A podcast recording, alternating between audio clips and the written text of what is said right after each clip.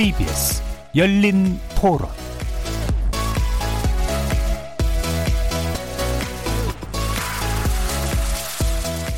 안녕하십니까. KBS 열린 토론 정준희입니다.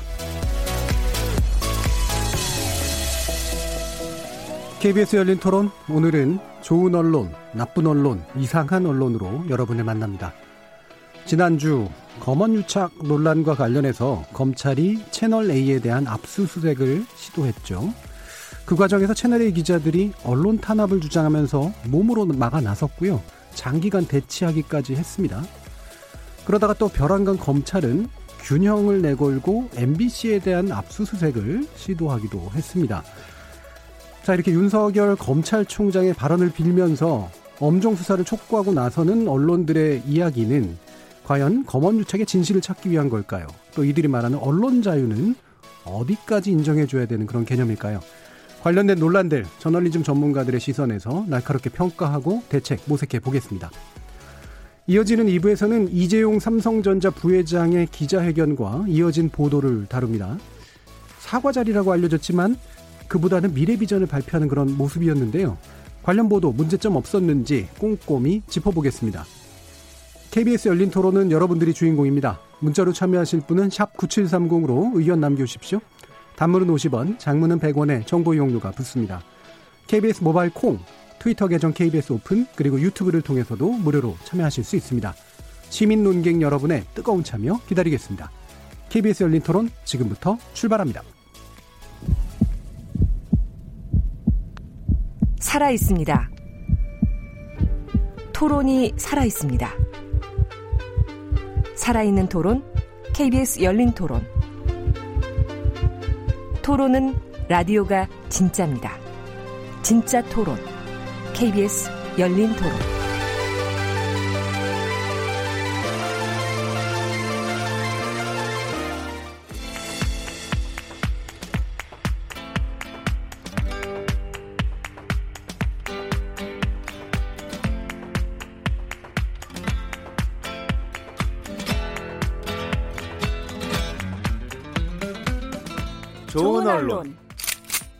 나쁜 언론, 이상한 언론?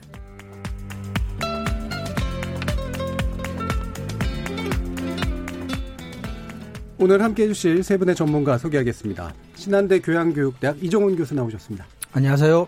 그리고 언론인권센터 정책위원이신 정미정 박사 함께 하셨습니다. 안녕하세요. 자, 그리고 오늘 특별히 고발 뉴스의 민동기 미디어 전문기자 함께 하셨습니다. 안녕하십니까. 예, 저희 논논논이 이제 격주 체제로 바뀌면서 2주 만에 뵙는데 진짜 오랜만에 뵙는 느낌이에요. 네, 예. 어디 멀리 갔다 온 것 같습니다. 그래서 아마 감을 좀 잃어버리신 게 아닌가라는 그런 우려도 있는데 오늘 큰 실수 안 하길 기대하면서 전문가들의 지난번에 우리 갈가 닦았던 모습을 오늘 다시 모처럼 보여주시기 바랍니다. 그리고 우리 민동기 기자님은 제가 이렇게 함께 자리는 자주 안 했는데 굉장히 친한 느낌이에요. 아. 개인적으로. 그래서 특히 이렇게 같이 뭐 비평 자리나 이런 거 함께 하면 이렇게 되게 막 약간 믿음도 가고 안정감도 좀 있고 그래가지고 되게 함께 하는 게 좀 좋습니다. 예, 감사드립니다. 네. 자, 그래서 민동기 기자님께 먼저 부탁을 좀 드려야 될 것 같은데 일단 채널A의 압수수색 관련된 그 사건 이게 이제 좀 약간 여러 개가 얹혀져 있습니다. 이게 어떤 혐의인가라는 문제부터 해서 언론 자유를 걸고 나온 이들의 행동 어떻게 봐야 되는가 그다음에 또 관련된 또 기자협회 보도에서의 문제 아, 문제점이라기보다는 이게 논란들이 또 어떤 건가 해서 여러 개가 겹쳐서 좀 나타나고 있는데요. 일단 압수수색이라고 하는 게 이제 왜 어, 나왔고 어떤 전개 과정을 거쳤는지 기자님께서 좀 정리해 주시죠. 그러니까 3월 말에 MBC 보도로 이제 이 의혹이 제기가 됐는데요. 음. 어, 채널 A의 법조팀의 이동재 기자가 옥중에 있는 이철 전 밸류 인베스트 코리아 대표에게 일단 수차례 편지를 보냅니다. 예. 그러니까 이철 씨가 누구냐면 유시민 노무현 재단 이사장을 비롯한 여권 인사들하고 좀 친분이 있는 것으로 알려진 그런 인물인데요. 근데 채널A 기자가 계속 편지를 보내니까 아마 이철 씨가 아, 본인의 이제 메신저 역할을 하는 이른바 그 제보자로 알려진 지모 씨를 예. 채널A 기자와 만나도록 했던 그런 모양이에요. 그래서 만나서 유시민 이사장의 어, 유시민 이사 장을 비롯한 여권 인사들의 비위 내용 음. 이런 거를 그 지모 씨로부터 캐려고 했고요. 이 과정에서 채널A 기자가 윤석열 검찰총장의 최측근인 검사장하고 자신이 굉장히 친하다. 이런 친분을 과시를 했고 심지어 이제 녹취까지 보여줬다. 이런 의혹이 제기가 된 건데요. 사실 이 자체도 좀 논란이지만 예. 어, 이 지모 씨를 만나는 그런 자리에서 채널A 기자가 유시민 이사장을 비롯한 정관계 인사와 관련된 그런 의혹을 어, 채널A 쪽에 신변 고백을 하면 예. 검찰 고위층의 이철 대표의 진정성을 자신이 직접 수차례 설명을 해주겠다. 그러니까 한마디로 이철 전 대표하고 검찰 수사팀 간의 다리 역할을 음. 본인이 해주겠다라는 그런 취지의 이제 녹취록도 공개가 네. 되면서 이게 이제 취재윤리 의혹은 당연히 제기가 될 수밖에 음. 없는 거고요. 그걸 넘어서서 아니 그 검찰하고 정말 일부 언론 간에 유착이 있는 것 아니냐라는 네. 의혹까지 제기가 됐습니다. 물론 이제 해당 검사장은 의혹을 전면 부인을 한 그런 상태인데요. 이 과정에서 이제 또 MBC가 후속 보도를 하면서 음. 그 최경환 전 경제부총리가 그 신라젠에 65억을 뭐 투자를 했다라는 그런 전원을 또 보도를 한 적이 있거든요. 예. 그 보도에 대해서 또 최경환 전 부총리가 MBC를 명예훼손으로 또 그쵸. 예, 소송을 제기를 합니다. 아, 지금 큰 얼개는 이제 음. 이런 상황이었던 거고요. 검찰 수사 같은 경우에는 민주언론 시민연합이 그 채널A 기자가 이게 이제 단순히 취재윤리 그런 문제가 아니라 예. 협박성 그런 의혹이 있다라고 하면서 검찰에 이제 저 고발을 하거든요. 음. 그러면서 이제 검찰이 수사에 정식 착수를 하게 된 거죠. 예, 이 사건 자체가 좀 복잡할 수밖에 없는 게 음, 검찰이 수사 주체이면서도 또 사실 수사의 대상이 돼야 되는 그러니까 검사가 검사와 거죠. 예. 관련된 비위 의혹을 수사를 해야 되는 그런 상황이 된 겁니다. 예. 그래서 또 고소도 이제 양쪽에서 또 또 두 개 언론사 해가지고 또 이루어지게 된 형태라서 어쨌든 검찰 수사가 빨리 진행됐어야 되는 건 맞는 것 같은데 일단 채널 A에 대한 우리 이제 논, 논의들은 논논논에서 벌써 두세 차례 다뤘고 어 그 전 단계에서 채널 A가 뭐 어떤 문제가 있었는가에 대해서는 뭐 굳이 더 반복해서 얘기할 필요는 없는 것 같은데 문제는 이게 암수수색 과정에서 이제 기자들이 이제 몸으로 막아 나서면서 이쪽에 약간 연대고리 같은 것들이 만들어지는 그런 모습이 이제 연출된 게 우리가 언론의 관점에서 어떻게 봐야 되느냐라고 하는 게 이제 오늘의 주제인 것 같은데요. 일단 이 압수수색 이후로 어떻게 된 상태죠? 그러니까 4월 28일 오전 9시 30분경부터 이제 채널A 사옥에 대해서 검찰이 압수수색을 예. 시도를 합니다. 그러다가 4월 30일 새벽 2시 50분께 철수를 하는데요. 그러니까 채널A 기자들하고 검찰이 한 2박 3일간 대치를 벌이거든요. 근데 일단 압수수색 영장에 기재된 증거물 가운데 일부를 이미 제출 방식으로 일단 넘겨받았다는 게 예. 검찰의 설명입니다. 음. 그러니까 일부 자료 같은 경우는 뭐 기술적인 문제를 해결한 뒤에 추후 제출 받기로 일단 얘기를 했다고 하는데 예. 실제로 받았는지는 모르겠습니다. 이거는 그렇죠. 확인이 지금 안 되고 있고요. 어, 검찰이 또 그 참고인 성격으로 MBC 등에 대해서도 압수수색 영장을 청구를 했거든요. 예. 근데 이건 법원이 기각을 했습니다. 이제 이걸 두고 일부 보수 언론에서는 검찰이 MBC에 대한 압수수색 영장을 좀 부실하게 작성했다 음. 이런 의혹을 제기를 했고 여기에 또 마치 화답이라도 하듯이 윤석열 검찰총장이 형평을 잃었다는 비판을 받지 않도록 유의하라. 예. 이 자체도 상당히. 이례적인 예. 지시거든요. 음. 근데 마치 일부 보수 언론이 음. 채널A에 대한 압수수색을 했으니까 MBC도 압수수색을 해야 한다라는 예. 그런 취지의 보도를 계속 하고 있는데요. 저는 좀 이해가 안 가는 게 채널A 압수수색을 어떻게 볼 것인가에 대해서는 저는 찬반 논란이 있을 수 있다고 보거든요. 예. 근데 만약에 채널A에 대한 압수수색이 언론 자유 탄압이라고 그렇게 주장하는 언론이라면 예. 당연히 MBC에 대한 압수수색도 언론 탄압이라고 주장을 해야 되는데 예. 이상하게 채널A만 압수수색하지 말고 MBC를 압수수색하라고 얘기를 하는 게 이게 언론이 주장할 소린가라는 의문은 좀 들고 네. 있습니다. 바로 이제 그 부분이 이제 오늘 우리 논의를 통해 가지고 좀 하나하나 좀 해체를 좀 해봐야 될 그런 거고 자칫하면 헷갈려가지고 어디론가 휩쓸려갈 수 있는 되게 복잡한 주제이기 때문에 어, 잘 분석을 해야 될 것 같습니다. 일단 관련된 보도로 좀 알아봐야 될 것 같은데요. 어, 나쁜 보도 정미정 박사님 어떤 보도가 좀 나빴나요? 아니 좋은 보도를 안 해주시나요?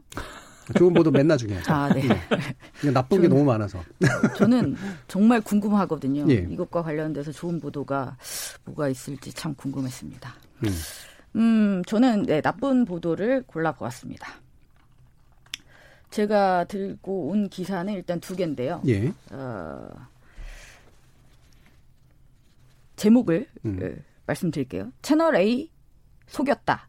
검언 유착 제보자 업무 방해죄로 고발당해. 자 이제 이 사건을 한 번 더 꼬는 어떤 형태의 고발이 또 발생을 했습니다. 채널 A를 속였다는 거죠. 그러니까. 그렇죠. 채널 예. A를 속였다라는 내용입니다. 제가 들고 온 기사는 한겨레와 KBS입니다. 예. 물론 이 두 개의 언론사만 이 사건을 보도하지는 않았어요. 음.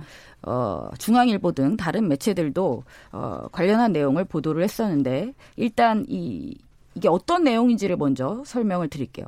그러니까 법치주의 바로 세우기 행동연대라는 어떤 단체가 예. 검언 유착과 관련된 의혹을 제보한 제보자를 채널 A에 대한 업무방해 혐의를 걸어서 예. 이제 고발을 한 겁니다.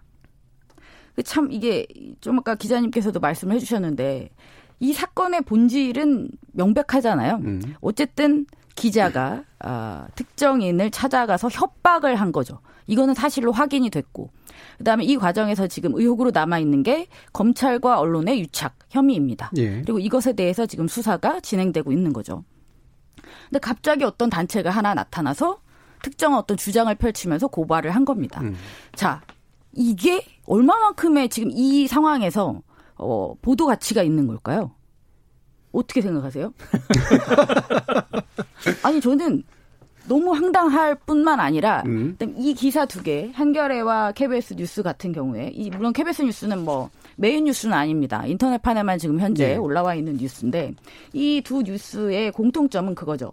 어, 오직 법세련이라는 단체에서 어떤 의혹을 제기하고 있는지 만을 따옴표를 통해서 그대로 전달을 하고 있어요.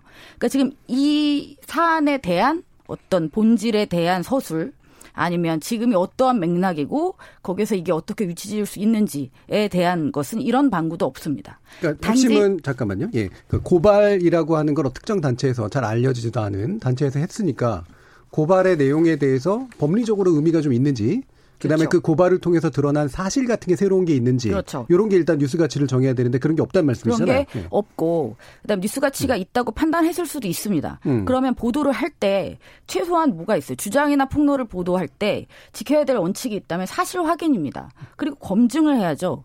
남이 말한 것을 따옴표 안에 쳐서 그대로 옮긴다면 이게 어떻게 기사가 될 수 있습니까? 예. 저는 어떤 내용을 보도하는 데 있어서도 그것이 가장 기본적인 것이고 이런 식으로 옮기려면 뭐 이게 무슨 이게 취재고 이게 기자라고 저는 할 수 없다고 생각합니다. 예. 제가 생각했을 때 가장 나쁜 음, 음. 뉴스는 바로 이 사건이었습니다. 그러니까 채널 A의 그, 그, 채널 A를 속였다. 이게 그렇죠. 제보자라는 제보자가 그러니까 채널 A를 속이고 업무를 방해했다. 음. 그러니까 채널 A에 대한 제보를 했던 이 사람을 이제, 이제 이른바 이제 뭘 묻히는 거잖아요. 그래서 이 사람 말은 다 믿을 게 못 돼. 라고 이제 일단 만들기 위한 의도가 들어가 있는 그 행동인 건 맞는데 거기에 호응을 했기 때문에 이런 보도를 했지 않았겠어요? 그렇죠. 어떻게 그러니까, 보셨어요? 그러니까 저는 그 그런 생각을 해봤어요. 만약에 확인되지 않은 일방적인 주장이잖아요. 네. 그 주장을 기사화할 때는 정말 특정 언론이 의도를 가지고, 음. 그러니까 제보자의 뭐 제보 동기라든가 제보자의 순수성이라든가 이런 거를 의심하고 비난하는 그런 차원에서 의도적으로 키, 기사를 키우는 그런 언론들이 분명히 있거든요. 네. 그런 케이스가 하나 있고요.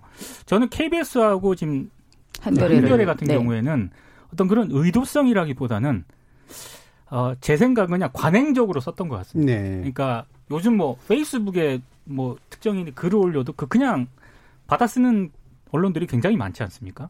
그러니까 당연하게 이제 어 아까 정체불명 정체불명의 단체라고 네. 어찌됐든 그 단체에서 그렇게 이제 성명을 발표하거나 기자회견을 하면은요 기자들이 그냥 씁니다 가서 네. 예 기자회견하면 그냥 가서 쓰고 이렇게 주장을 했다.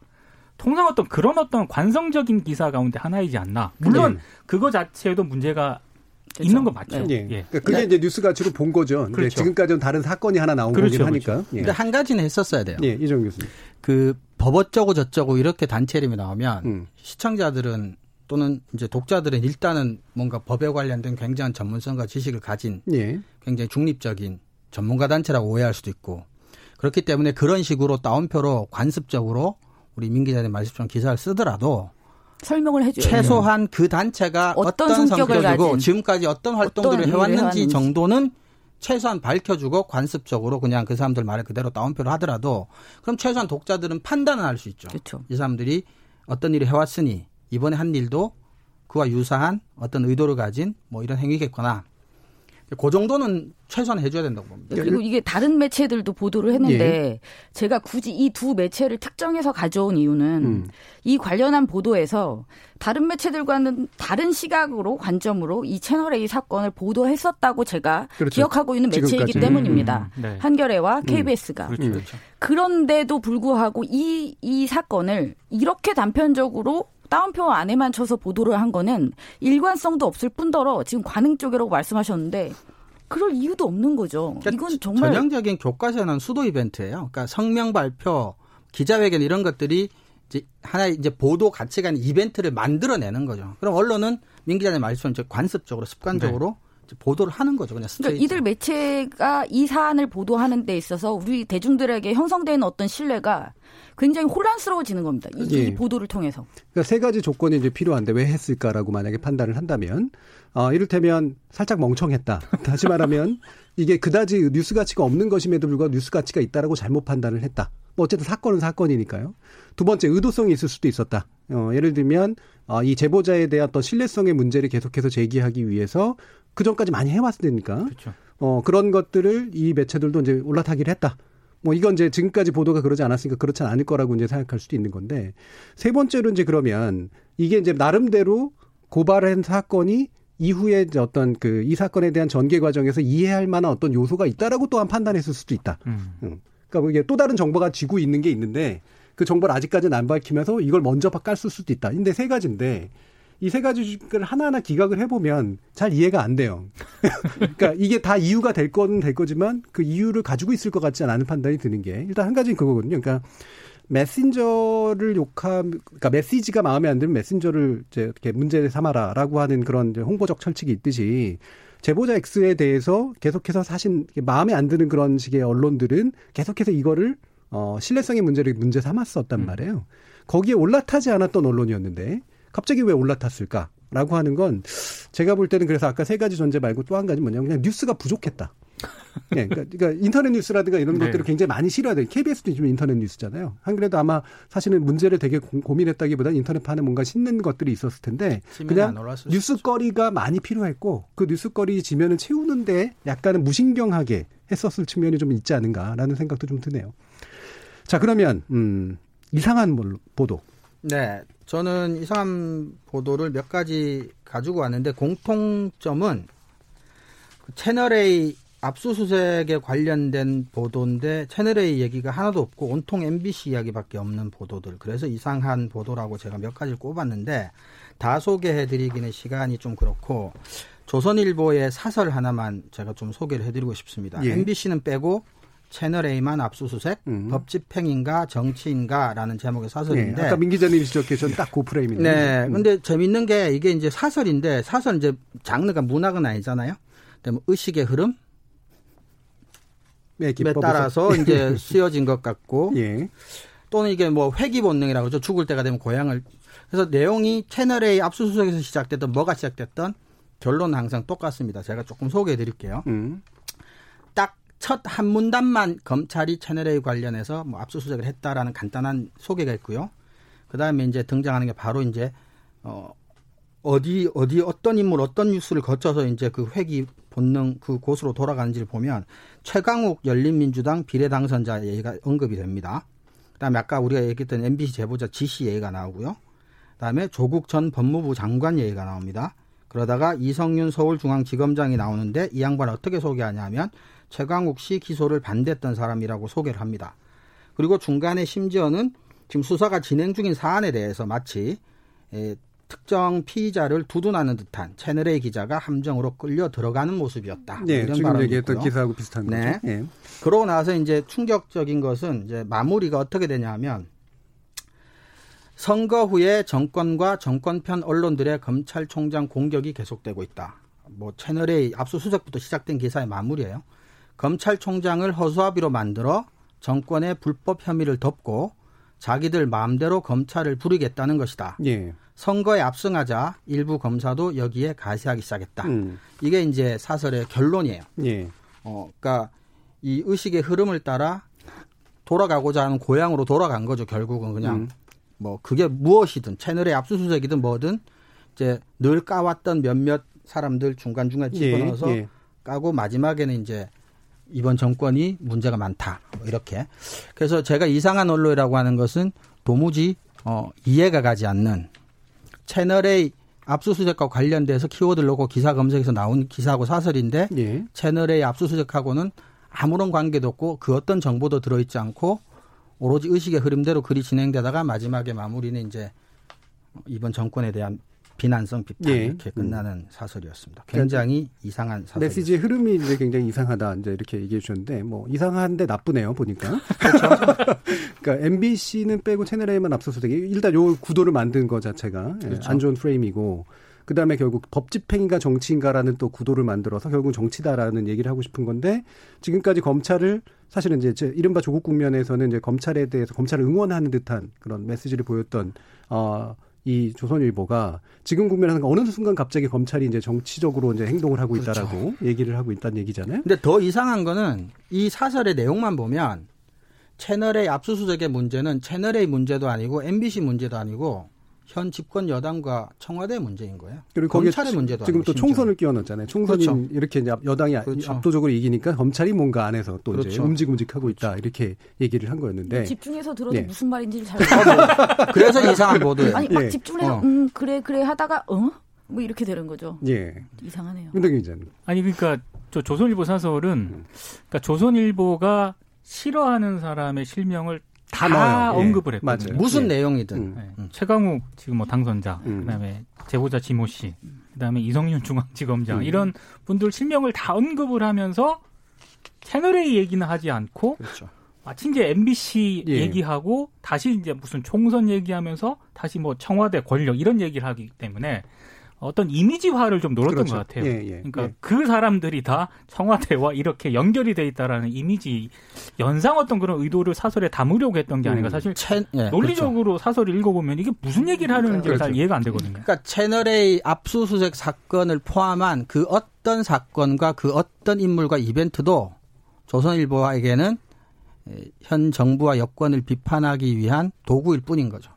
그러니까 이게 뭐 아까 의식의 흐름이라고 얘기했는데 굳이 말하면 되게 포스트 모던한 글쓰기예요. 아 그래요. 네, 그러니까 논리적으로 앞뒤가 모자이크적으로 의미 없는 인물들이 막 들어가 있고 이른바 이념이나 이데올로기를 그렇죠. 딱 주입하려고 하는 게 아니라 그렇죠. 이미지를 모자이크화 시켜가지고 그렇죠. 기분 나쁨을 남기는 그렇죠. 이런 방식인 거죠. 근데 전혀 그 인물들 간에 아무런 연결고리도 네. 없고 무슨 뭐 의미도 없는데 다 읽고 나면 음. 그러니까 뭔가 비판한 그 대상이 되게 안 좋은 이미지만 확실하게 예. 남는. 음. 근데 이거를 사설에 썼다는 게 전 사실 놀라워요. 음. 네. 그나마라도 뭐 기사하면 된다는 얘기는 아니지만 사설이라는 게 하루에 한두 개뿐이 안 나오는 뭐 기껏해 한 세 개까지 나오나? 그뭐 신문사에서 음. 경력으로 보나 음. 여러 가지로 보나 가장 글을 저널리스틱한 장르에서 가장 잘 쓰는 사람들이 논설위원이고 그 사람들이 온 경륜을 바쳐서 하루에 하나 그것도 뭐 돌아가면서 며칠 만에 쓸 텐데 한편 그 신문사가 그날 가장 확실하게 제일 잘 쓴 글이라고 내세우는 거예요, 사실. 예. 음. 근데 이제 이런 포스트 모던하고 굉장히 음. 의식의 흐름적인 글이 나오는 거죠. 예. 좋은 보도는 이제 제가 골라봤는데요. 어, 좋은 보도가 있습니까? 그러게요. 어, 궁금합니다. 그 아주 드물게 있더라고요.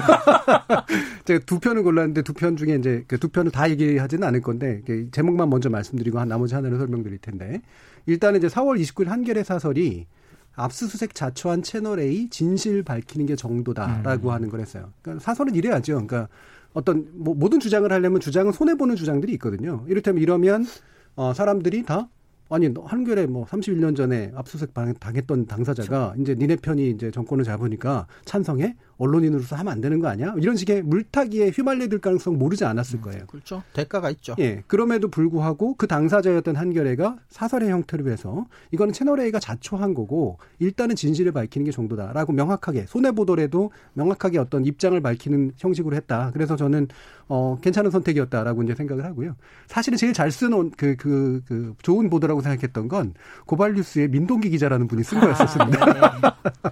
왜냐하면 이게 이제 결국 논란을 만들었던 건데 이른바 31년 만에 언론사 압수수색 라고 하는 제목으로 정말로 점철이 돼 있었어요. 거의 그렇죠. 모든 언론사가. 근데 그거를 제대로 딱 짚으면서 이게 도대체 무슨 기준으로 31년 만이라고 얘기를 한 거냐부터 해서 언론 자유에 대한 침해 논의는 뭐 여러 가지 논란의 여지는 있을 수 있, 으나 이런 제목으로 보도를 하는 것이 과연 정당한 프레임이었냐라는 질문을 해주셨어요. 저는 제대로 짚은 정말 몇 안 되는 보도라고 생각을 합니다. 어떻게 그렇게. 그거와 관련해서는 예.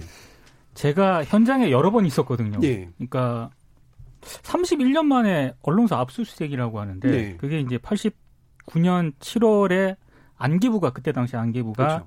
서경원 평화민주당 의원 방북 취재 관련 취재 내용을 요구를 하면서 이제 한결의 편집국을 압수수색을 하고 이건 집행이 됩니다. 예.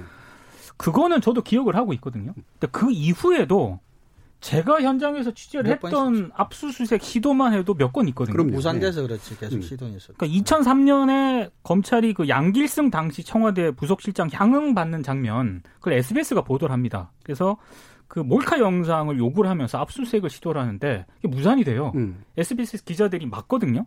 저그 현장에서 취재를 했습니다. 이거 있었는데 왜 이게 31년 만에 압수수색인가 저는 일단 궁금했고요. 그쵸? 그리고 음.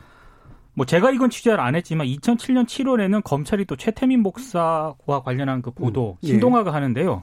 그 신동아 기자 이메일 확보를 위해서 동아일보 전산실을 또 압수수색을 하려고 합니다. 음. 이것도 역시 그때 무산이 되고요. 그리고 이제 제가 또 현장 취재를 한 거지만 2009년 4월에 검찰이 미국산 그 쇠고기 광우병 예. PD 수첩, PD 수첩 보도 내용을 문제 삼아서 압수수색을 하는데 이건 굉장히 강하게 네. MBC 구성원들이 저항을 했거든요. 음. 제가 현장에서 이거 그거 다 지켜보고 취재를 했는데 아, 이런 것들이 다 있는데도 불구하고 네. 이게 왜 31년 만에 압수수색일까라는 저는 의문을 가졌고 예. 그래서 또 자료를 찾고 제가 예, 전에 또 취재했던 거 이런 걸 다 찾아보니까 여러 개가 있더라고요. 그래서 도대체 기준이 뭘까? 음. 제가 생각했던 기준은 한겨레는 압수수색 집행에 성공을 하거든요. 예. 이게 성공을 했기 때문에 그럼 31년 만에 압수수색이라는 걸까? 음. 근데 그것도 좀 이해가 안 가는 게요. 채널A 이번에 그 검찰의 압수수색 예. 그거를 성공했다고 보세요? 저는 저는 성공했다고 안 보거든요. 결과적으로 성공이 아니었을 뿐더러 이 31년 만이라는 보도가 나온 게 대치 상황에서 나온 보도예요. 그렇습니다. 예. 그러니까 시도하고 아직 성공도 못했던 상태에서 한 거거든요. 네. 그러니까 그 기준도 이상한 거죠, 그러니까. 그러니까 이게 기준 자체가 예. 뭘까? 기준이 없다. 음. 그래서 왜 이게 31년 만에 압수수색인지에 대해서 설명도 제대로 안 해줘서 예. 이 31년 만에 압수수색이라는 언론들의 보도는 좀 정확하지 않은 것 같다라고 제가 지적을 했고요. 조금 의도성 있게 제가 이제 생각을 했던 거는 안기부가 3, 31년 전에 한겨레에 대한 강압적인 압수수색을 실시를 했거든요. 예. 그러니까 이게 31년 만에 압수수색이라는 표현에 깔린 저희가 음. 그만큼 채널A에 대한 검찰의 강압적인 압수수색 그렇죠. 혹은 예. 언론 탄압이라는 거를 강조하기 위한 그런 음. 그렇죠. 표현이 아닐까라고 제가 의심을 했던 거죠. 예. 저는 이 프레임이 그러니까 실제로 31년 만이라고 하는 말도 상당히 잘못된 사실적으로도 잘못된 부분이 있더라 억지로 옳다라고 얘기를 하더라도 그 의도가 뭐냐라고 했을 때 지금 이제 보수 세력이 흔히 하는 그 프레임의 덫에 좀 빠져 있다고 봐요. 그러니까 현재 너희들은 민주 세력이라고 얘기하고 너희들은 어 민주주의를 위해서 뭘 한다라고 얘기하지만 사실 알고 보면 독재야. 알고 보면 뭐야라는 식의 이제 과거에 어, 독재 시절에 있었던 프레임을 이제 민주 세력들이 이른바 독재 세력들한테 씌웠던 프레임을 음. 현재 세력에게 씌우려고 하거든요. 네. 또 하나의 미러링 같은 거죠. 그렇죠. 예. 근데 저는 이거는 실패하는 프레임이라고 생각을 해요. 대중들의 정서하고도 안 맞을 뿐더러 이른바 레이코프가 썼던 글에서처럼 코끼리는 생각하지 마. 그러니까 다시 말하면 자, 다, 당신들이 썼던 프레임을 내가 가져다 쓰면 그 프레임이 그다지 성공적이지 않고 음. 자꾸 민주 반민주 구도 안에서 들어가게 되고 그렇죠. 결국에는 자기들이 의도하는 데 성공도 못 하거든요. 근데 이 구도를 또 굳이 가져다 쓰더라라는 그런 되게 참 신기한 생각이 좀 들었었습니다. 근데 여러분들 어떻게 생각을 하세요? 일단 어 뭐 이 31년 만부터 해가지고 언론사들이 의외로 굉장히 호응이 높았어요. 어, 채널의 압수수색에 관련된 검찰의 시도에 대해서 되게 많은 보도를 했고 31년 만 프레임을 상당히 받아들였고요. 네. 강압적 검찰 수사다라고 하는 게 언론 자유를 침해할 수 있다라는 거 찬성을 하든 안 하든 간에 은근히 굉장히 많이 동조하는 듯한 모습이 나타났거든요. 네. 자, 핵심적으로 이게 언론 자유의 문제라고 생각하십니까? 이정훈 교수님. 그 이건 문제가 많은데요. 음. 조금씩 나눠서 조금 길더라도 제가 몇 가지 말씀 좀 드리고 싶은 것은 우선은 채널의 입장에서는 다른 언론의 채널의 입장에서 이게 탄압이라고 이야기하기 앞서서 채널A는 그 많은 시간이 흐르는 동안 뭘 했냐. 방송통신위원회 불려가서 우린 몰랐다라고 핑계 변명 한번 된거 말고 지금까지 한 게 뭐 있냐는 거예요. 네. 음. 그러고 지금 이제 탄압이라고 이야기를 하는 거죠. 그 앞에 그게 분명히 있어야 돼요. 뭘 했는지.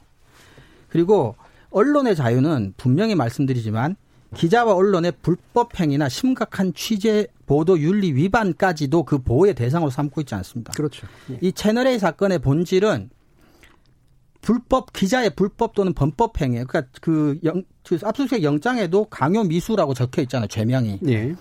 그래서 언론 자유는 법을 어기지 않고 취재 보도 윤리가 허용하는 범위 안에서 정상적으로 이루어진 취재 행위 그리고 그 취재의 결과물로서 보도 내용을 정치 권력이나 자본 권력이 부당하게 탄압하고자 할 때 그 기자와 언론 그리고 그 취재 행위와 보도 내용을 보도 대상으로 하는 거죠. 이것이 이론에서 철학적으로 법적으로 말하는 언론의 자유의 정확한 뜻입니다. 그러면 지금 채널 A 사태가 여기에 해당하느냐 한번 생각해 봐야 되고요. 이런 점에서 생각해 보면 정상적으로 이루어진 취재에 안기부라고 하는 정보기관이 부당하게 압수수색을 실시했고 성공한 한결의 31년 전과 비교하는 것은 뭐 프레임이고 목을 떠나서 말도 안 되는 소리고 너무너무 웃기는 소리입니다. 예. 정비정 박사님. 다 하신 거예요? 길게 하신다고? 아니요. 그 일단 뭐 하시고 네. 또 다시 예. 돌아와도 됩니다. 아주 막 기대를 예. 막 하면서 듣고 있었습니다. 예. 일단 한 번 넘기는 게 좋을 것 같아요. 네. 예.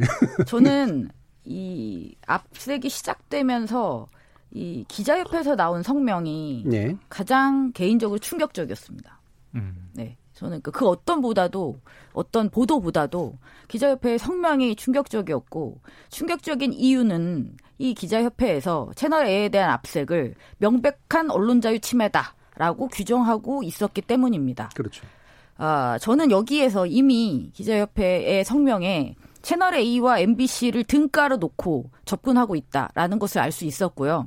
어, 그리고 언론사들이 이제 이 협회도 마찬가지지만 언론사들이 이 사안에 대해서 이 두 채널을 등가로 놓고 보도하는 행위는 어, 저는 굉장히 부정적으로 평가해야 된다라고 생각합니다.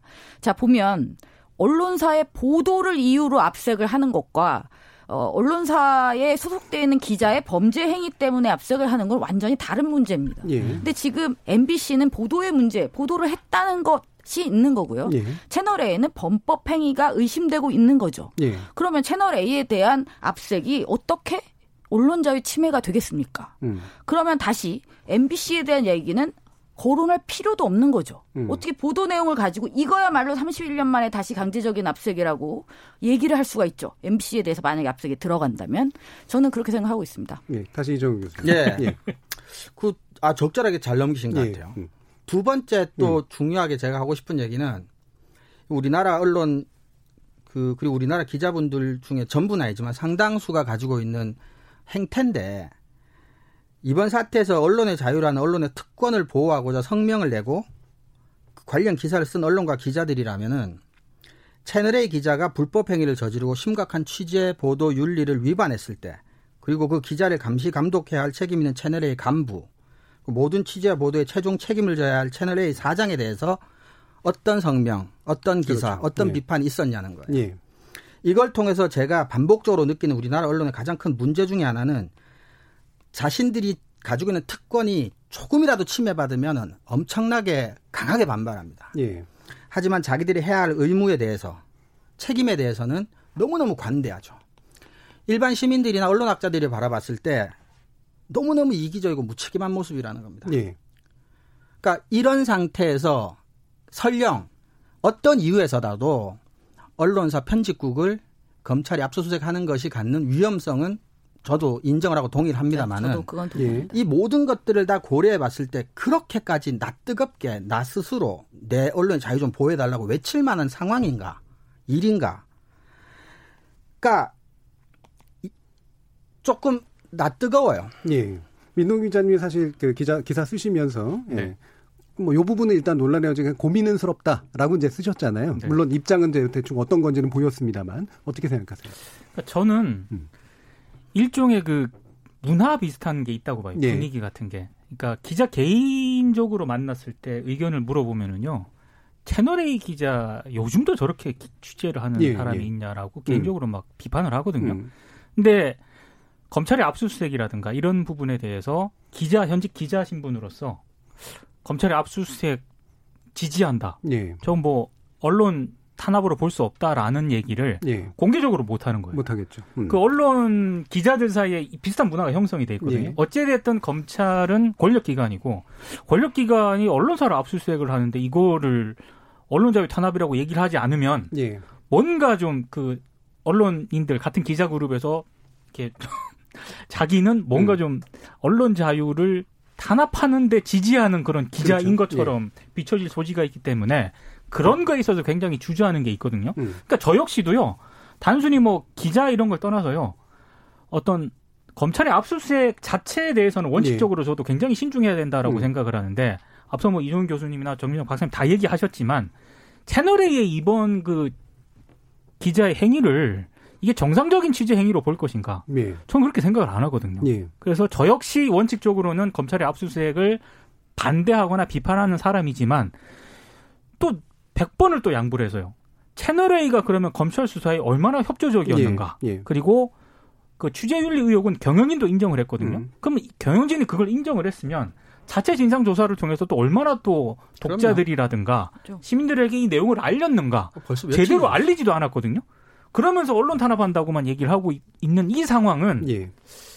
상당히 좀 언론 자유와 언론 기자의 어떤 범죄 행위를 좀 혼동하고 있다. 예. 예. 저는 이렇게 생각을 합니다. 스스로 자초한 측면이 있다라고 봅니다. 아, 예. 채널 A가 강도 높은 자체 조사를 실시했다면 예. 이 지경까지 오지 않았을 그렇죠. 것이다. 예. 그거 한 가지. 그다음 기자협회도 마찬가지예요. 음. 오히려 어, 이익 집단이다 보니까 그 진상규명위원회를 꾸리는데 기자협회가 좀 더 주도적으로 제안을 했을 수도 있습니다. 할 수도 있었죠. 근데 그러지 않았어요.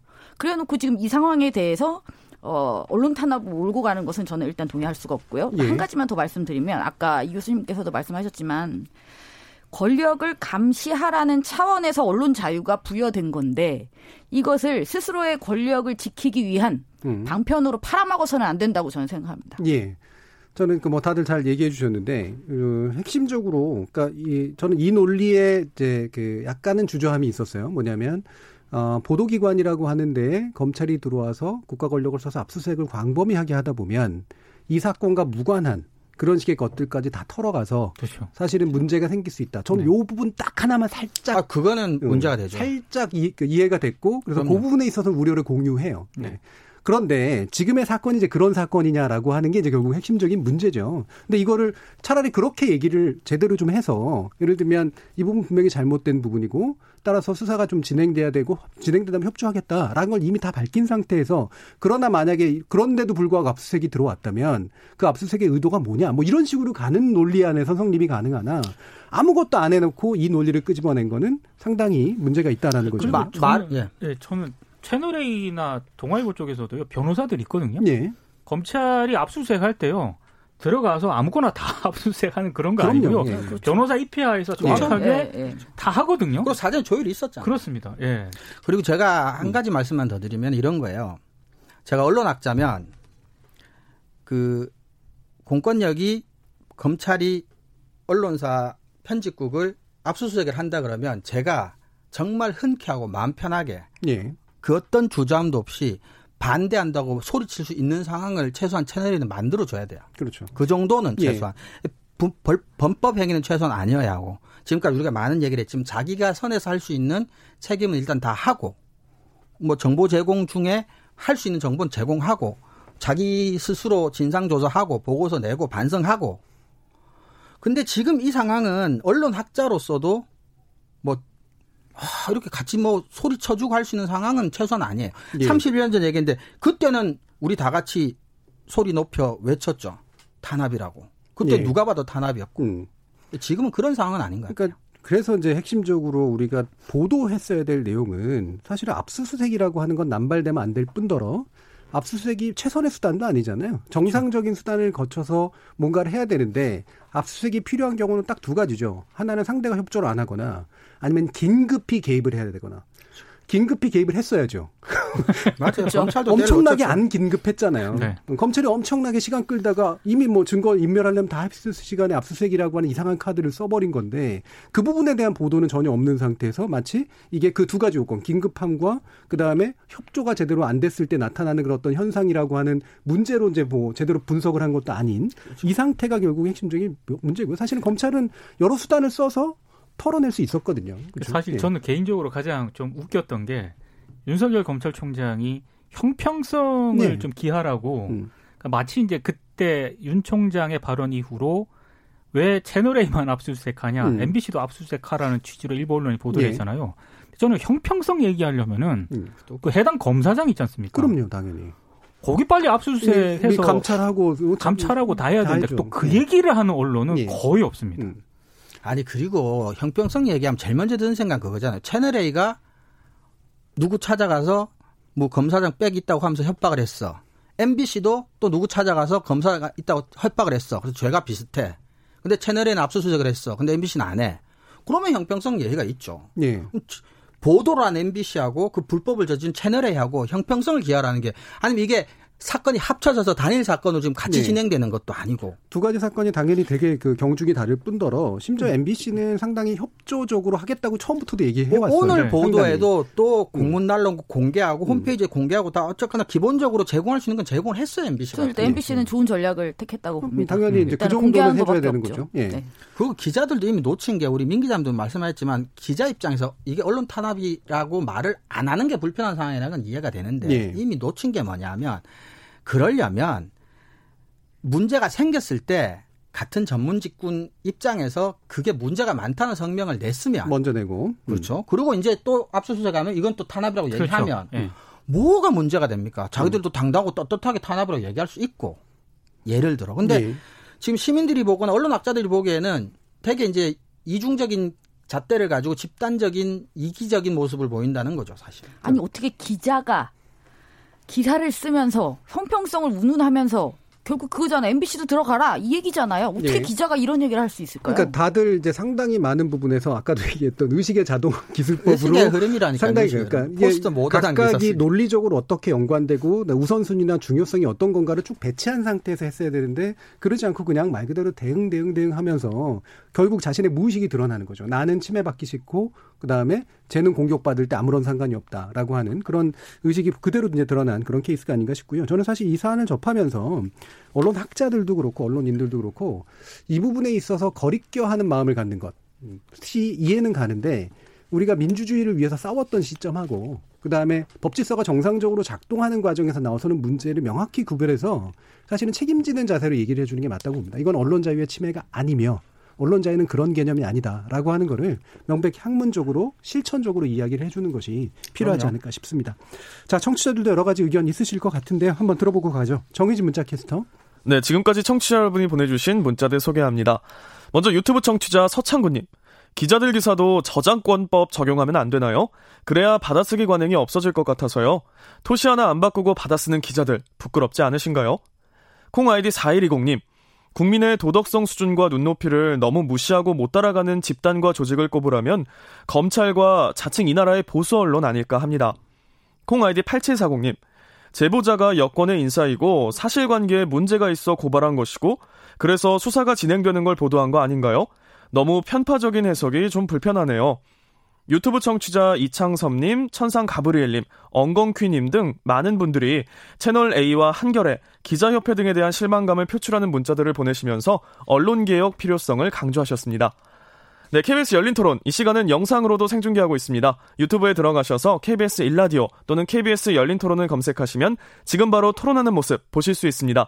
방송을 듣고 계신 여러분이 시민 농객입니다. 계속해서 청취자 여러분들의 날카로운 시선과 의견 보내주세요. 지금까지 문자캐스터 정의진이었습니다.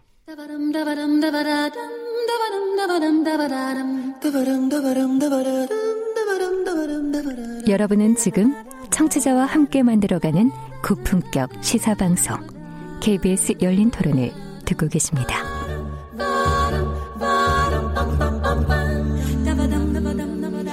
KBS 열린 토론 금요일 코너 좋은 언론, 나쁜 언론, 이상한 언론 2부 주제는 언론의 재별 관련 보도 이대로 좋은가입니다. 함께해 주실 세 분의 전문가 계신데요. 고발뉴스의 민동기 미디어 전문기자, 언론인권센터 정책위원이신 정미정 박사, 그리고 신한대 교양교육대학의 이정훈 교수 이렇게 세 분 함께해 주시고 있습니다. 아, 뭐, 언론이 이제 재벌 관련 보도 잘 못한다라고 하는 건 뭐, 우리가 뭐, 저널링 토크쇼 제이나 뭐, 그 다음에 우리 논논논이나 이런 데들 또 민노기 기자님이 쓰시는 그런 식의 미디어 비평제도 여러 번 나왔습니다만, 이거는 일단은 이제, 어, 사과의 형식으로 관심을 모았었던 바로 이재용 삼성 부회장의 관련된 보도들, 이라고 이제 일단 확실하게 하는 게 좋을 것 같은데요. 어떤 일들이 있었는지 기본적으로 민 기자님께서 좀 소개 부탁드리겠습니다. 그러니까 이재용 부회장이 일단 사과를 한다는 얘기가 급박하게 나왔죠. 전해졌어요. 예. 7일 그 사과문 사과문 기자회견이 열리기 한 3시간 전에 이제 기자들에게 통보가 됐다라고 하는데 다들 보셨겠지만 음.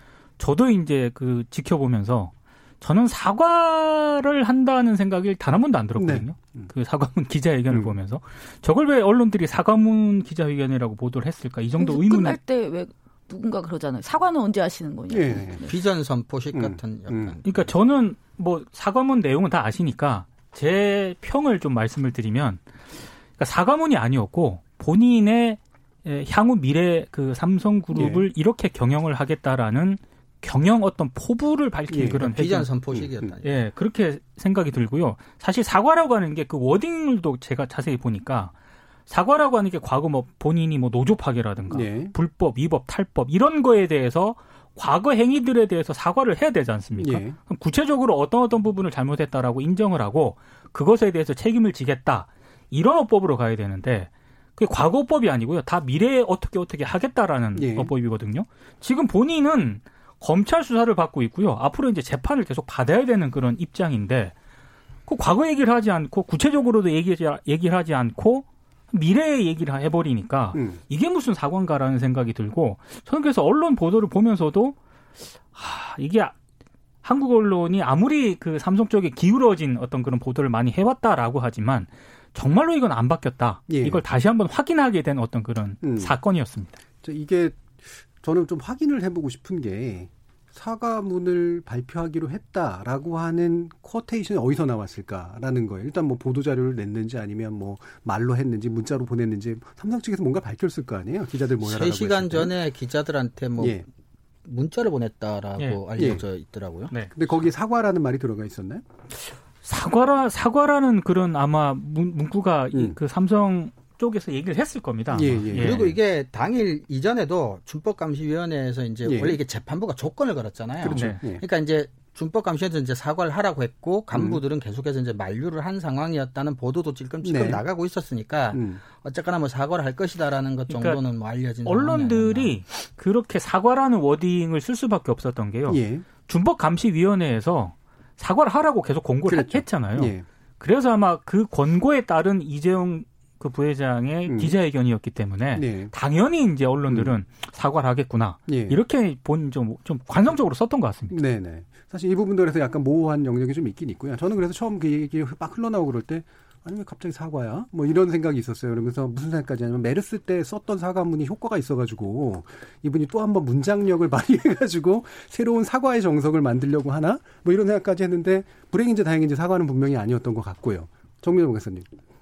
아, 저는 이 관련한 보도를 보면서 아, 그런 생각을 했습니다. 참 신기하게 삼성과 이재용을 등치시켜서 다들 언급을 하고 있는 네, 거죠. 그렇죠. 관습. 마치 음. 이재용한테 큰 일이 나면 삼성이 망할 것이다. 그럼 우리는 이 소중한 기업을 잃게 된다. 아니에요. 음. 이재용 하나 없다고 삼성이 망하는 게 아닙니다. 그리고 보도를 보면 왜 삼성의 사과예요? 아니에요. 이재용이 개인 범죄에 대해서 예. 재판을 받고 있고 음. 그것도 자신이 승계와 관련된 범죄죠. 어, 승계를 좀 더 용이하게 하기 위해서 최고 권력자에게 뇌물을 줬다. 아, 이 범죄로 인해서 지금 재판을 받고 있습니다. 그러면 개인 범죄예요. 예. 개인 범죄와, 관련, 범죄와 관련해서 수사를 받고 있으면 그거에 대해서 사과를 해야죠. 음. 근데 그거에 대해 사과가 이루어지지 않았을 뿐더러 모든 보도들이 이재용의 사과를 삼성의 사과로 등치시키고 이재용의 사과를 통해서 나왔던 언급된 몇 가지 요소를 가지고 삼성의 경쟁력을 운운하고 있다는 거죠. 예. 그래서 저는 굉장히 이게 맞지 않은 이야기를 억지로 끼워 맞춰서 삼성이 뭘 잘못하지 않았습니다. 삼성은 우리나라가 가지고 있는 굉장히 소중한 글로벌 경쟁력이 뛰어난 기업이죠. 삼성이랑은 사, 에, 상관이 없다고 말할 수는 없겠지만 이건 이재용이라는 개인의 어떤 범죄다. 그러니까 이것을 확실히 분리해서 보도할 필요가 있는데 예. 다수의 언론들이 이것을 등치시켜서 보도하고 있는 것이 저는 가장 커다란 문제 중의 하나라고 생각합니다. 예. 비슷한 관점에서 예, 제가 의심스러운 의문스러운 건 뭐냐면 재판부가 준법감시위원회를 의무적으로 요구를 하고 그 활동 결과와 사과 내용 수위 이런 것들을 양형에 참고하겠다. 뭐 네. 결정적으로 연관시키지 않게 좀 참고하겠다고 네. 얘기했어요. 네.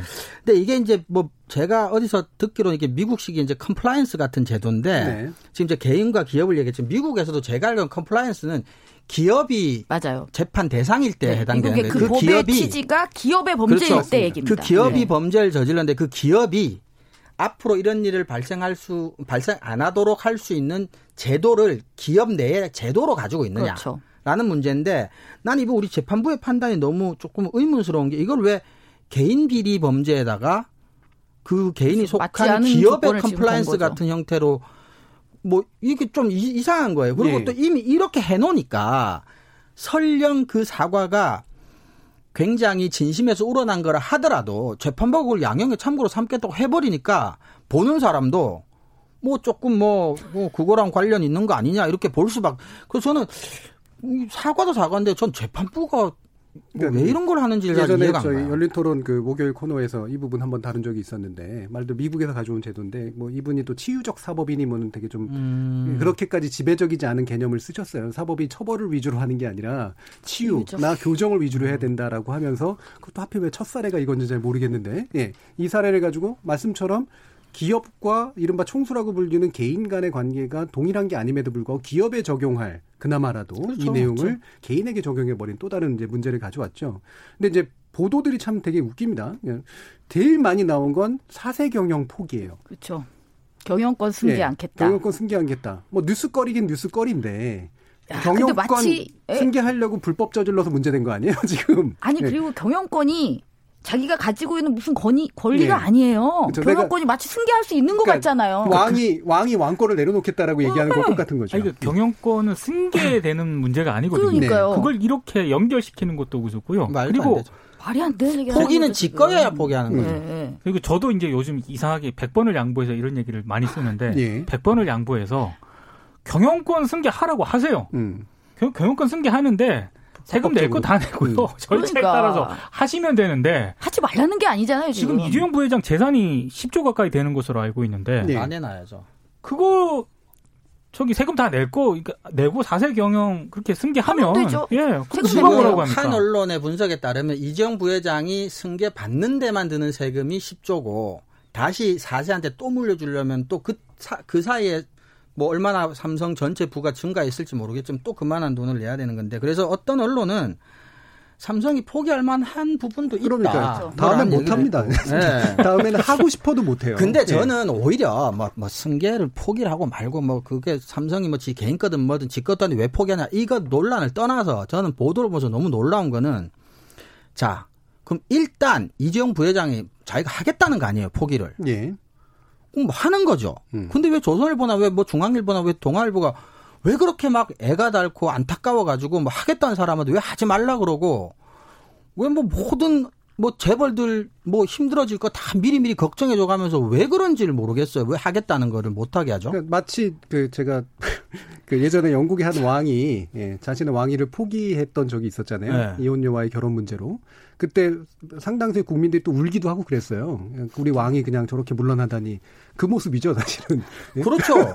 그리고 너무 이것도 의식의 흐름인 게 너무 이것도 모자이크적이고 예. 포스트 모던한 게 이 똑같은 이 물 포기하지 말라는 이 언론들이 북한을 공개할 때 가장 많이 쓰는 게 예. 이제 세습이죠. 제왕적 세습 왕조예요. 예. 그리고 동일한 선사에서 조선일보가 또 사설에선가 비판했죠. 이게 삼성의 문제가 아니라 제왕적 대통령제의 문제다. 그렇죠. 어. 그런데 음. 제왕적 재벌의 ownership만은 뭐 마치 구국의 결단이고 용단이고 뭐뭐 뭐 굉장히 효율적인 뭐 기업 경영 방식이고 이제 이런 식인 거죠. 그래서 그 세 개 사이에 어떤 차별성이 있는지를 정확하게 잘 모르겠어요. 예. 그리고 시대적으로 지금 2020년 현재 전 세계적 global standard가 기업에 있어서 사회적 책임이라든지 민주주의적인 운영 방식이나 이런 것들이 조금 많이 들어와 있잖아요. 그리고 그것이 기업의 가치를 평가도 굉장히 중요한 잣대로 작용하는 걸로 저는 알고 있는데. 불법감시위원회 굳이 만든 것도 그것 그렇죠. 때문이죠. 근데 네. 그래서 삼성이 하겠다는데 이재용 부회장이 하겠다는데 왜 옆에서 저는 네. 무슨 생각을 했냐면 아 저렇게 경영권 승계 문제에 대해서 한국 언론 일부 언론이 굉장히 예민한 반응을 보이는 이유 중에 하나가 예. 자기들도 승계해야 돼서 그런가. 그 족보 언론이라고 하지 않습니까? 종알보 같은 경우 지금 아, 4대 세습 네. 이거든요. 조선일보도 4대. 예, 예. 조중동 같은 경우가 이 세습 문제에서 본인들이 자유롭지 않기 때문에 음. 그래서 저렇게 경영권 세습 문제에 대해서 예민하게 반응을 하지 않는가라고 혼자 생각을 한 적이 있습니다. 저는 뭐 충분히 의심할 만한 그런 이용이라고 생각하고요. 굳이 이게 지금 이상한 논리잖아요. 그러니까 한쪽의 제왕은 문제되고 이쪽의 제왕은 문제가 안 되는. 그러니까 제왕적 대통령제 탓이면 그렇죠. 이쪽 삼성의 제왕은 그 제왕이 당한 거잖아요. 그러니까 그렇죠. 그럼 둘 중에 둘 왕 중에 어느 하나의 왕이 나하고 더 가까운 왕인 거예요. 그러면 그렇죠. 이 논리적으로 굳이 따지면 그렇죠. 그렇죠? 예. 그러니까 제왕적 이라는 거는 문제가 아닌 거죠. 예. 그러니까 이것도 결론이 지금 아까 우리 채널 A 사건에서 네. 이 교수님 말씀해주신 그 사설이랑 똑같아요. 그렇죠. 결론은 다 똑같아요. 다 지금 폐기 본능. 사건은 다 다른데 결론은 그렇죠. 다 같은. 그러니까 앞에 뭐가 와도 상관없다. 상관없는 거죠. 네, 항상 고향으로 돌아오는 거예요. 자, 그러면 이 부분은 그럼 그 이쪽에 제왕론은 제거한다고 하더라도 어, 제왕적 대통령제가 이렇게 기업인들을 음, 계속 수시로 불러서 이른바 조인트를 까고 기업 활동을 제대로 못하게 하면서 즉 다시 말하면 과도한 정치 권력이 경제를 과도하게 좀 침해하는 문제의 불행한 반복이다. 굳이 좋게 해석하면 딱 이건데 이 논리에 대해서는 어떻게 생각하세요? 아니 보...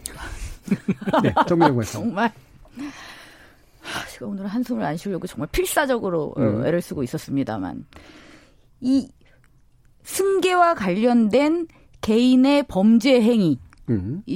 대한 수사가 지금 말씀하신 그 어떤 곳과도 닿는 곳이 없습니다. 예. 그러니까 말이 안 되는 얘기를 지금 계속하고 있는데 제가 한 가지만 더 말씀드리면 아까 그, 그, 승, 경영권, 예. 어, 승계할 수 없는 경영권을 경영권 승계라고 자꾸 이렇게 표현하는 것도 저는 좀 하지 말아야 된다고 어, 생각하고 있으면 또 하나가 있는데 문호조 경영을 포기한다고 했잖아요. 네, 네.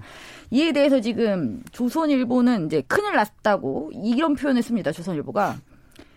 합리적 대화보다 투쟁과 폭력에 앞서는 한국적 노동 현실에서 만에 하나 삼성마저 노조로 인해 세계적 경쟁력을 잃게 되면 그 책임은 누가 지나. 예.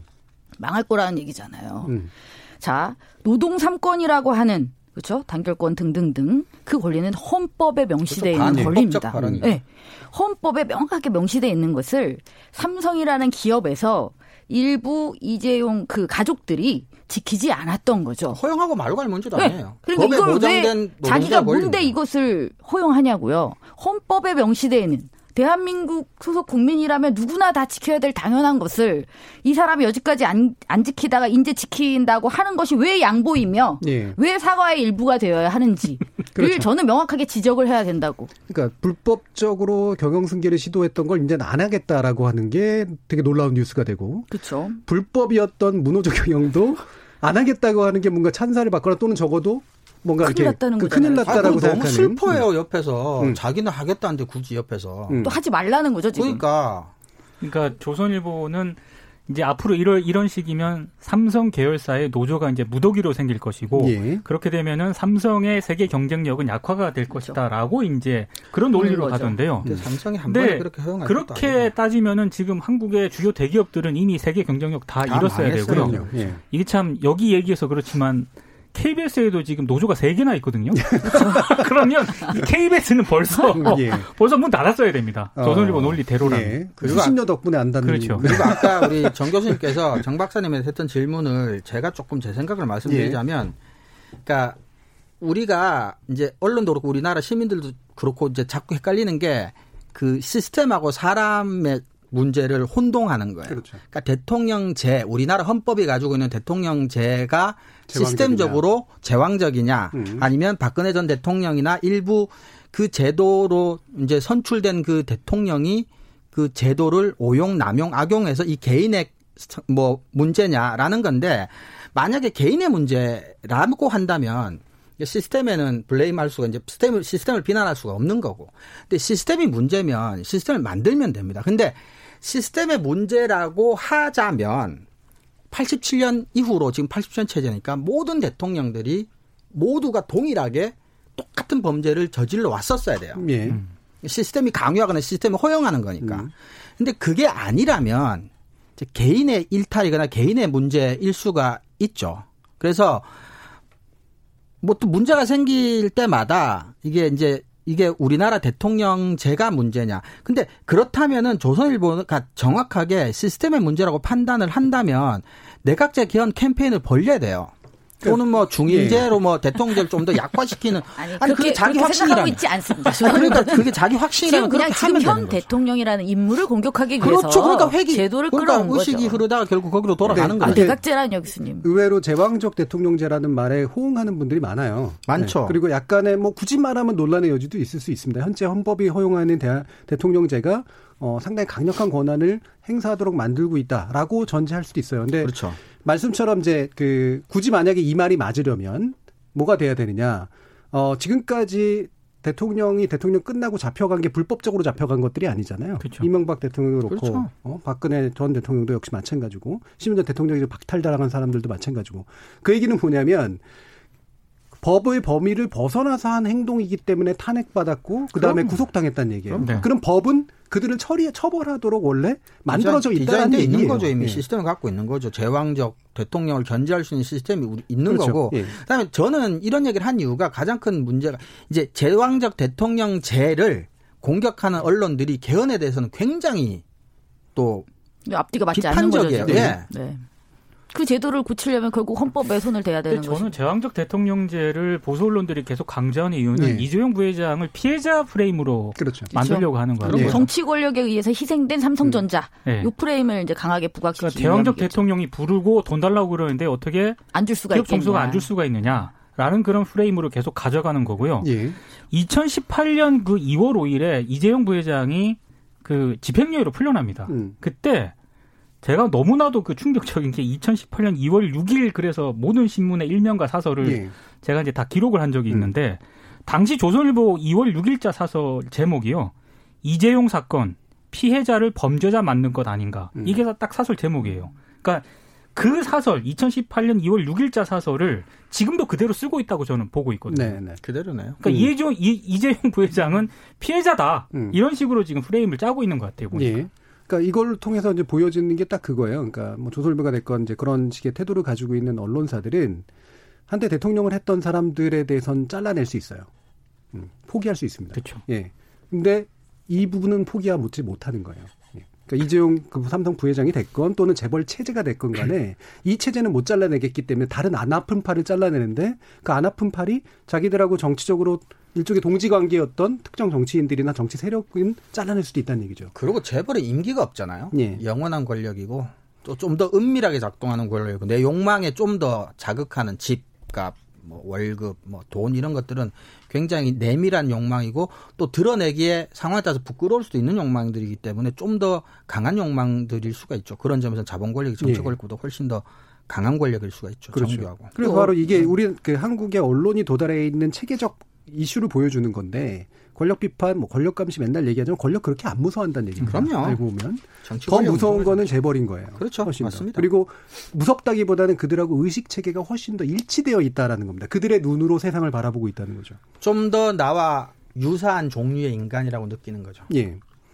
그래서 이런 이제 그 재벌을 관련된 이런 보도들 매번 제게 지적되고 있는데 어 어떤 방식으로 조금이라도 개선이 가능하다면 무엇이 좀 짚어져야 될까? 정민정 박사님 어떻게 보세요? 근데 지금 이런 식으로 보도를 자본 권력의 이해에 충실하게 이렇게 네. 보도를 할 수밖에 없는 이유가 뭘까요?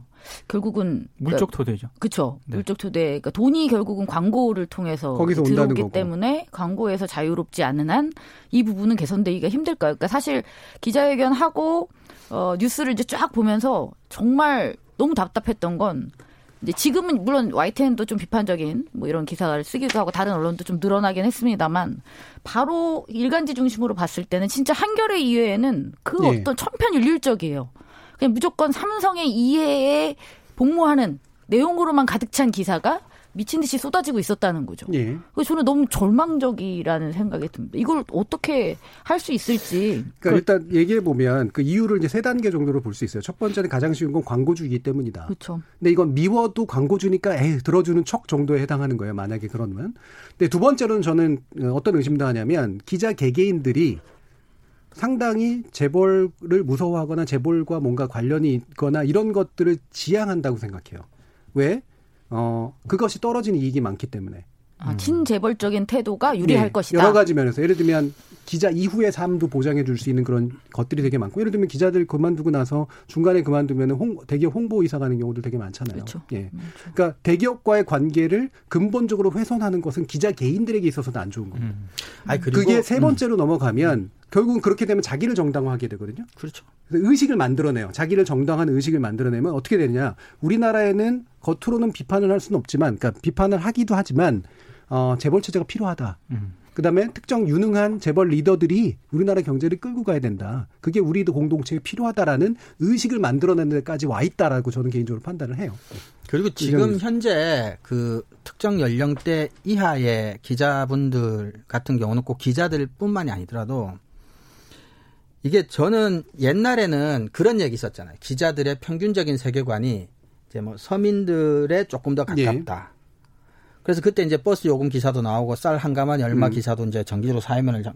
근데 어느 순간부터 저는 기자분들이 가지고 있는 세계관이 그러니까 재벌들이거나 이제 부유한 상층부의 세계관에 조금 더 가까운 것 같아요. 그래서 이 사람들이 악의적인 의도나 음. 어떤 계획 없이도 예. 그냥 세상을 바라보고 무언가에서 판단했을 때 더 쿵짝이 더 잘 맞는 거 이쪽이랑 좀 더 이제 그러니까 뭐라고 그러죠? 생물학적으로 본능적으로 더 끌리는 거죠. 이쪽 예. 세계관에 훨씬 더 내가 더 부합하는 거죠. 그리고 광고에 대해서도 한 말씀만 드리자면 광고라고 하는 것 자체가 문제가 아니라 제가 과거에 무슨 연구를 하느라 뉴욕타임즈 광고주 비율하고 우리나라 신문의 광고주 비율을 따져봤더니 가장 큰 차이가 뭐냐면 뉴욕타임즈는 광고주가 한 기업이 가지고 있는 그 점유율이 얼마 안 돼요. 네. 네. 그래서 뉴욕타임즈는 예, 음. 얘를 하나 기업을 까도 얘가 내일부터 광고 안 줘해도 타격이 영업이 없죠. 타격이 네. 없어요. 근데 우리는 삼성그룹이 만약에 마음 먹고 모든 계열사 광고를 내일 하루 아침에 뺀다. 대부분의 언론은 망합니다. 네. 그러니까 우리는 너무 그러니까 재벌에 국가 경제만 의지해 있는 게 아니라 언론도 너무 재벌한테 광고 수입을 너무 의존하고 있는 거예요. 예. 그러니까 꼼짝 달싹을 할 수가 없는 그러니까 거죠. 그 재정적으로 한 몸이 돼 있을 수밖에 없는 그런 네. 체제입니다. 그렇죠? 네. 예. 민동 기자님.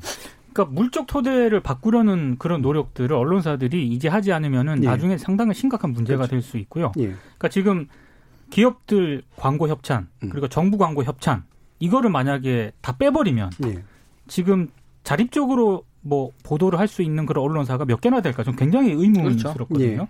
그러니까 여기에 대해서 모델을 바꾸려는 노력을 전혀 안 하고 있는 게 가장 큰 문제인 것 같고요. 새로운 수익 모델을 만들어내야 네. 돼요. 또 하나는 아까 정준희 교수님 얘기하셨는데 기자들이 이제 이후에 끝까지 기자 생활하면서 정년 퇴임한다는 생각을 안 하거든요. 예. 그 이후를 자꾸 생각을 했을 때 음. 그러니까 자꾸 이제 기업 그렇죠. 뭐 봐주기 예. 하고 정치 권력하고 또 출입하면서 여러 가지 결탁도 하고 이런 아주 못된 음. 그리고 좀 고쳐야 될 그런 관행들이 계속 나오고 있는데 언론사 문화도 바뀌어야 됩니다. 네. 그러니까 꼭 보직을 맡아야 언론사에서 뭐 승진을 해야 국장을 해야 언론사에서 남아 있는 음. 지금 문화가 굉장히 많거든요. 예. 그래서 만약에 승진해서 탈락한다. 그럼 이 사람은 나중에 딴거 인생 제2 모작을 먹고 살아야 이 모작을 생각을 해야 되는 문화가 있는 거예요. 이런 문화도 우리 언론계 내부에서는 좀 바꿀 필요가 있는 것 같습니다. 그러니까 실제로 우리가 흔히 생각하듯이 뭐 청와대 출입 기자라든가 정치부 뭐 이런 것들, 법조 이게 이제 흔히 로열로드라고 생각하는데 그거 못지않게 경제부나 산업부 굉장히 아이, 그렇죠. 선호하거든요. 그렇죠. 경제부 많이 선호. 그거 한번 거치면 거기서 생기는 네트워크가 자기가 이 기자 일을 안 하거나 또는 기자 생활을 하면서도 충분히 좋은 정보적 네트워크하고 물질적 네트워크가 돼요. 그러니까 이건 돈을 받는다는 얘기가 아닙니다. 그러니까 그게 네트워크로 보상해 주는 것들이 굉장히 많이 있다는 거죠. 그래서 지금은 옛날에 그 MBC 이인영 앵커가 삼성그룹의 홍보 담당 사장으로 갔을 때 그 사회적인 논란과 예. 뭐 이런 요즘은 뭐 잘 드러나지도 않을 정도로 그냥 음. 가고 뭐 사회적으로도 그렇게까지 뭐 비난하지도 않는 것 같아요, 요즘은. 오히려 자랑스러워 자랑스러워하는 것 같아요. 부러워하기도 하고요. 예. 예. 부러워하고 오히려. 네. 자, 좀 지금 말씀하신 이제 이제 끝내야 됩니다. 어, 네. 아니 그 친기업적인 예. 태도를 유지하는 것이 유리하다고 하더라도 예. 저는 사실을 호도하는 문제에 있어서의 어떤 최소한의 아, 그렇죠. 진실을 예. 보도하는 원칙은 좀 지켰으면 합니다. 네, 그렇습니다. 그렇죠. 그 부분에 별로 아쉬울 게 없는 KBS도 그래서 잘 생각해 봐야 됩니다. 네. 자, 오늘 토론 함께 해주신 이정훈 교수님, 정미정 박사님, 그리고 고발 뉴스 민동기 미디어 전문 기자 세 분 모두 수고하셨습니다. 감사합니다. 감사합니다. 감사합니다. 저는 다음 주 월요일 저녁 7시 10분에 다시 찾아뵙겠습니다. 지금까지 KBS 열린 토론 정준이었습니다.